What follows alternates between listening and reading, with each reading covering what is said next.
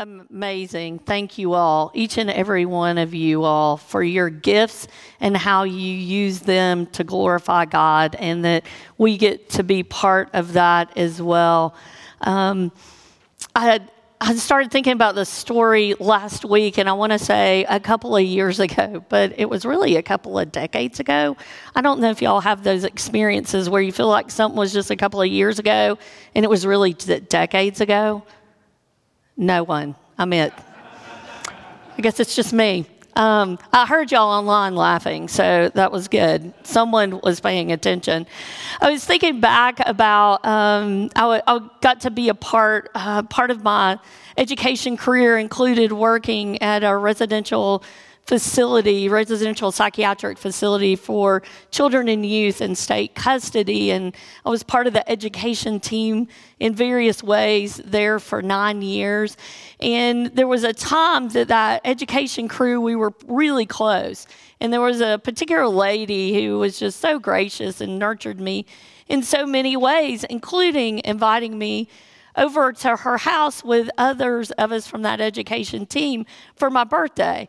I have a December birthday, and there's some nuances to having a December birthday. Not complaining, just just claiming the truth. When your birthday is in December, it's interesting. Um, and so for someone, it always gets lost, and like it's all I've known, so I get it. But she made this really big deal about my birthday one year. And she had us over to her house and she fixed the table up. And there was a plate there. And it was a red plate and it said, Happy birthday, Brooke. And she explained that it, it's a plate that I don't know if you still can do it, but you could get it from Hallmark. And it was a tradition within her family that they had a plate for each person that on their birthday they got to eat off of their birthday plate. And she gave me a plate with my name on it to take home to use to celebrate on my birthday. It was like she made me a part of the family. She honored my birth date and we celebrated my life it's one of the memories when I think back on birthdays that I think about, about that plate, but not just about that plate, but about what it recognized, what it meant. You see, because birthdays have meaning, they have traditions, and they have implications. And today we come together as a church on what is known as Pentecost Sunday. You're like, that's great. Some of us are like, immediately, we know what Pentecost Sunday means. Others of us were like, I'm not going to raise my hand as the one that doesn't know, but I'm not sure I understand what Pentecost Sunday is. We have spent the last few weeks, I guess it's more like six or seven weeks, focusing on the book of Acts. We, we celebrated the, the resurrection of Jesus Christ on Easter Sunday. And then the very next week, we began this focus on the early church, on those who had stood there and listened and heard Jesus say, Go and make disciples teaching and baptizing, and I'm going to be with you always. They had to absorb that, and then what did they do with that? And what they did with it is miraculous and is a part of our story as well. As we continue in the meaning, tradition, and implications of the birth of the early church, that is what Pentecost Sunday is about. It's about this the Holy Spirit pouring out on those early believers and then the, what they did with that. And we have spent the past weeks focusing on what they did with that. And so we conclude this series by going back to the beginning. Not because we didn't realize what we were doing, but because now we have this information about what the early church did. They had an uncommon vision. They spoke boldly, not just to express their opinions, they were speaking boldly about the truth of Jesus Christ. They stepped outside of their comfort zones. They included even those people, those non Jews the Gentiles. They had a reputation for turning the world upside down. And they had their stories about how Jesus had changed their lives. And they told those stories. So today, we look at the birth of the early church as we read a classic scripture that comes from Acts 2. I want to remind you, as I've referenced um, how we read the book of Acts, that was part of our Bible reading plan. And this week, we finished our Bible reading plan on turning the world upside down. But starting next week, we start a new series called Surprised by God, and it is our summer reading plan. I encourage you to pick it up out, outside with the information center or you can go online at concordunited.org slash bible and you can get your own plan there it is a great way to to involve the practice of reading scripture and um, doing so connected to our series. So I'm going to read Acts. I turned to Philippians. I'm not going to read Philippians. I'm going to read Acts 1, I mean 2, 1 through 21. And here is where re- remembering setting the, the, the setting, setting the setting. It's kind of interesting. I'm setting the what's going on. There we go. I'm setting what's going on. And so we have that those who the the 11 disciples because Judas is no longer a disciple, he's deceased, and they had chosen Matthias and we hear see that explained in Acts 1. So they're gathered together and this is when the Holy Spirit pours out upon the early church. When the day of Pentecost came, they were all together in one place. Suddenly, a sound like the blowing of a violent wind came from heaven and filled the whole house where they were sitting. They saw what seemed to be tongues of fire that separated and came to rest on each of them. All of them were filled with the Holy Spirit and began to speak in other tongues as the Spirit enabled them. Now there were now there, sta- now there were staying in Jerusalem God fearing Jews from every nation under heaven. When they heard this sound, a crowd came together in bewilderment because each one heard their own language being spoken.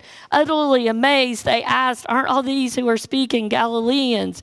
Then how is it that each of us hears them in their native language? Parthians, Medes, Elamites, residents of Mesopotamia, Judea, Cappadocia, Cappadocia, Pontus and Asia, Phrygia and Pamphylia, Egypt, and the other parts of Libya near Cyrene. Visitors from Rome, both Jews and converts to Judaism, Cretans and er-, Arabs. We hear them declaring the wonders of God in our own tongues. Amazed and perplexed, they ask one another, What does this mean? Some, however, made fun of them and said, They have had too much wine. Then Peter stood up with the eleven, raised his voice, and addressed the crowd. Fellow Jews, all of you who live in Jerusalem, let me explain this to you. Listen carefully to what I say. These people are not drunk as you suppose. It's only nine in the morning. No, this is what is spoken by the prophet Joel. In the last days, God says, I will pour out my spirit on all people. Your sons and daughters will prophesy.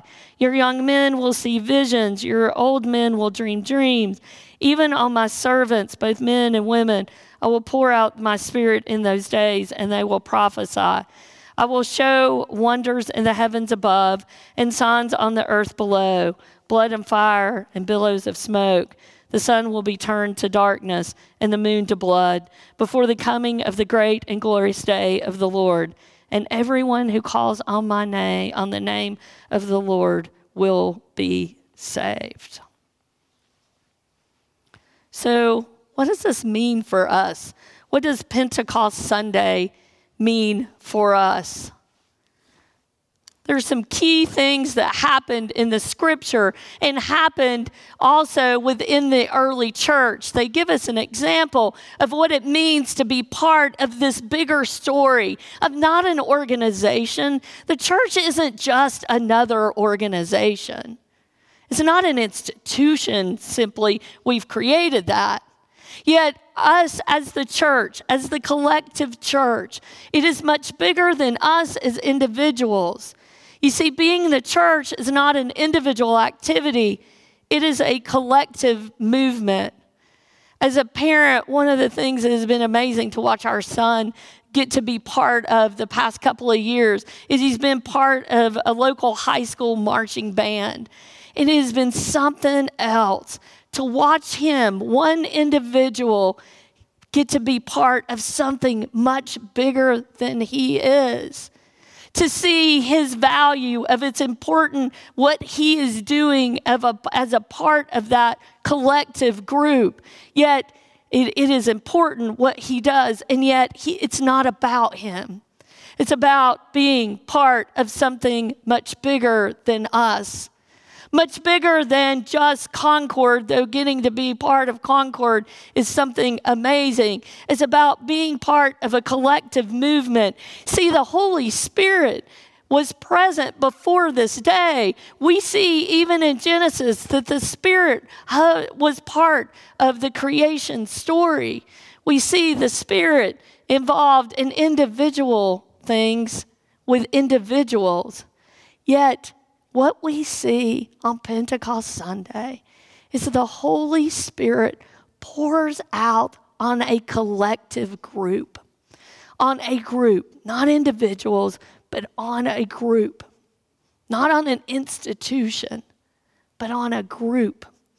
A group that had hidden behind locked doors when Jesus was crucified.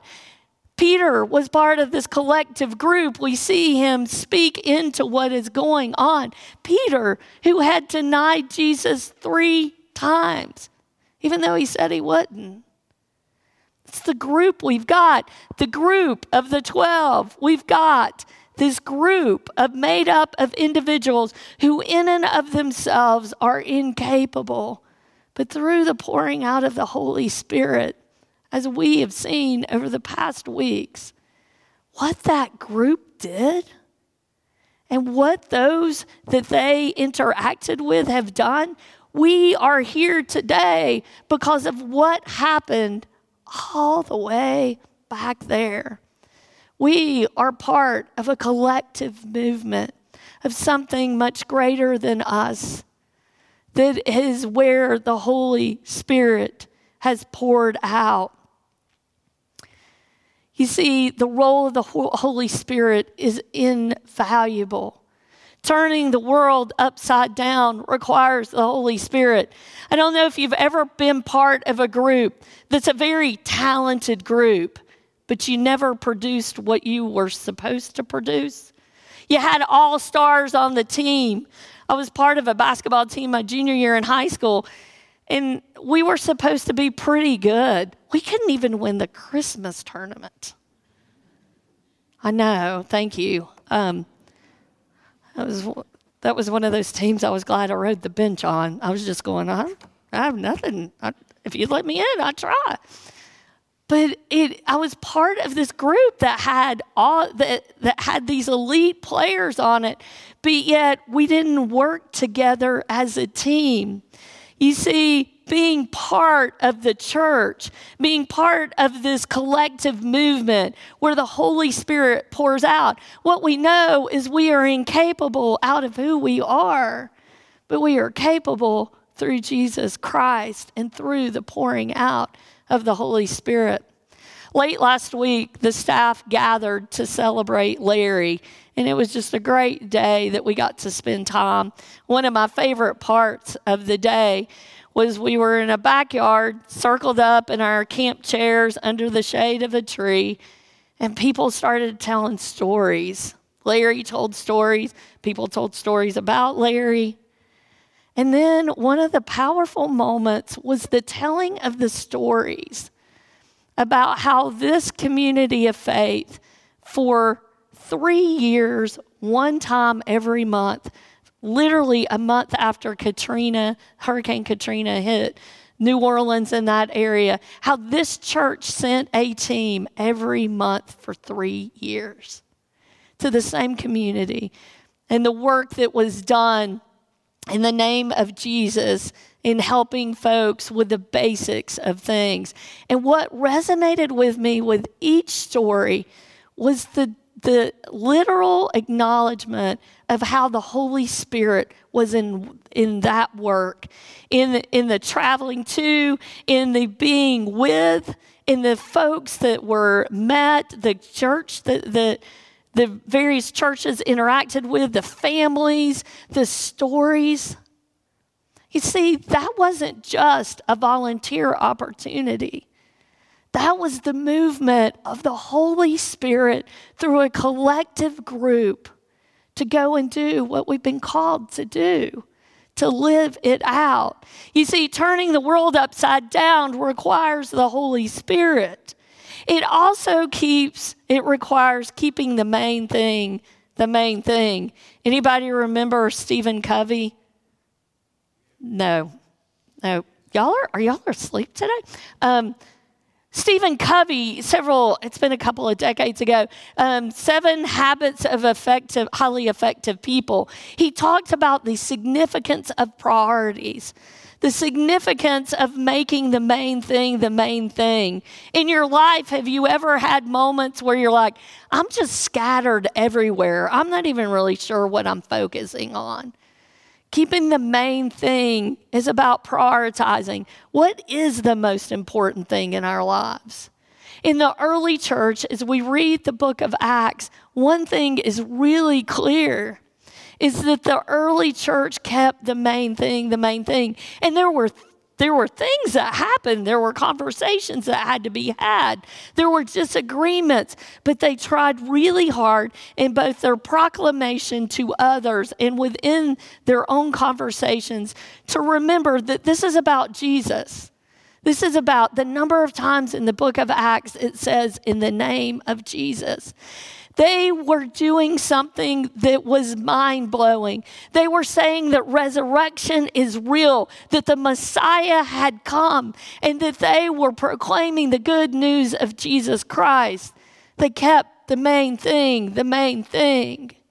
And as a community of faith, as generations have passed on, we have lost at times keeping the main thing the main thing but it is vital to what we are called to do as a community of faith.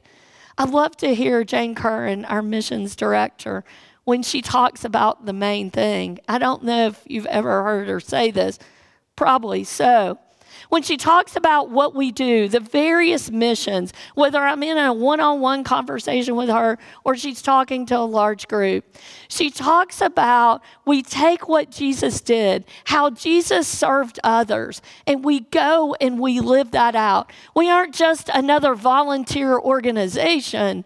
We are going to share Jesus Christ. We are going to serve out of this amazing love that has been given to us.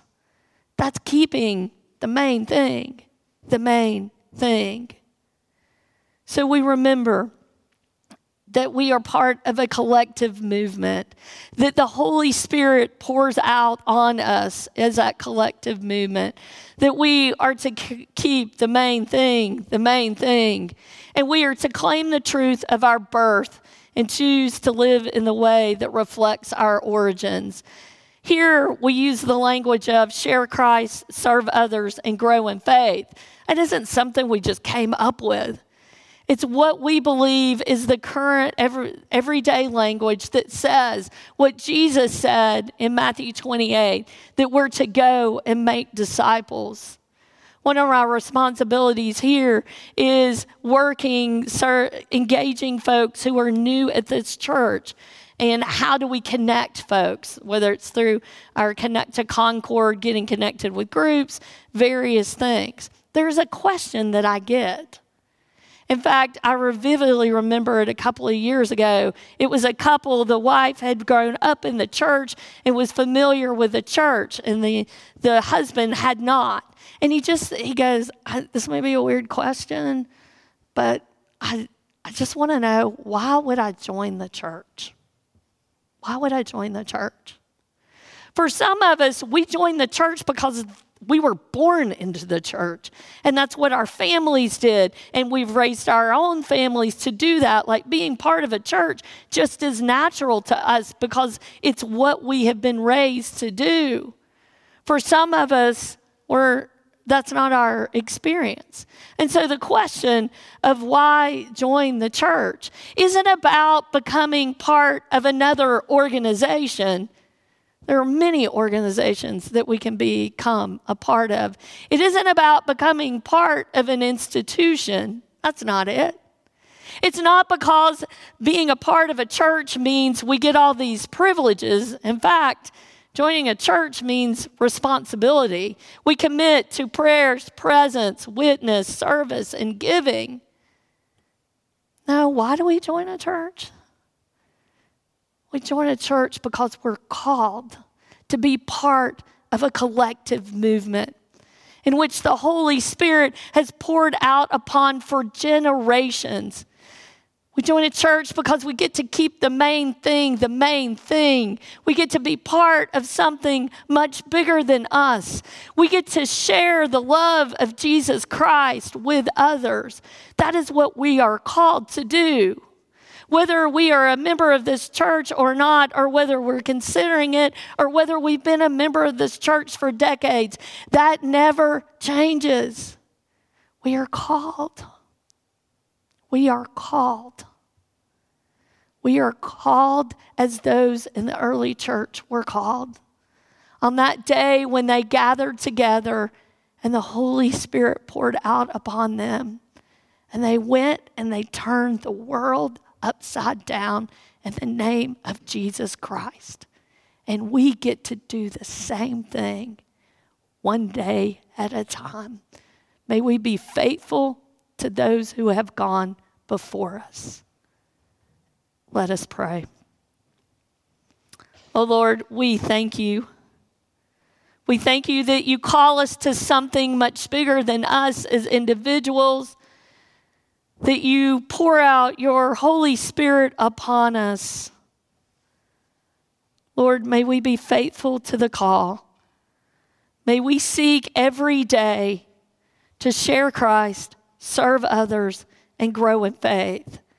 And may we remember the meaning, implications, and tradition of the birth we celebrate today. In your holy name, amen. Thank you for listening to this sermon from Concord United Methodist Church. This podcast is a ministry of Concord United, and we would love to hear from you. To contact us, please send an email to podcasts at concordunited.org with sermons in the subject line. For more information about Concord United, including worship times, service opportunities, mission efforts, and classes, please visit our website at concordunited.org. We also invite you to download and enjoy our daily devotional podcasts presented by the pastors and members of Concord United. Finally, we would appreciate it if you would leave a rating and a review of this podcast so that others can discover it and benefit from it.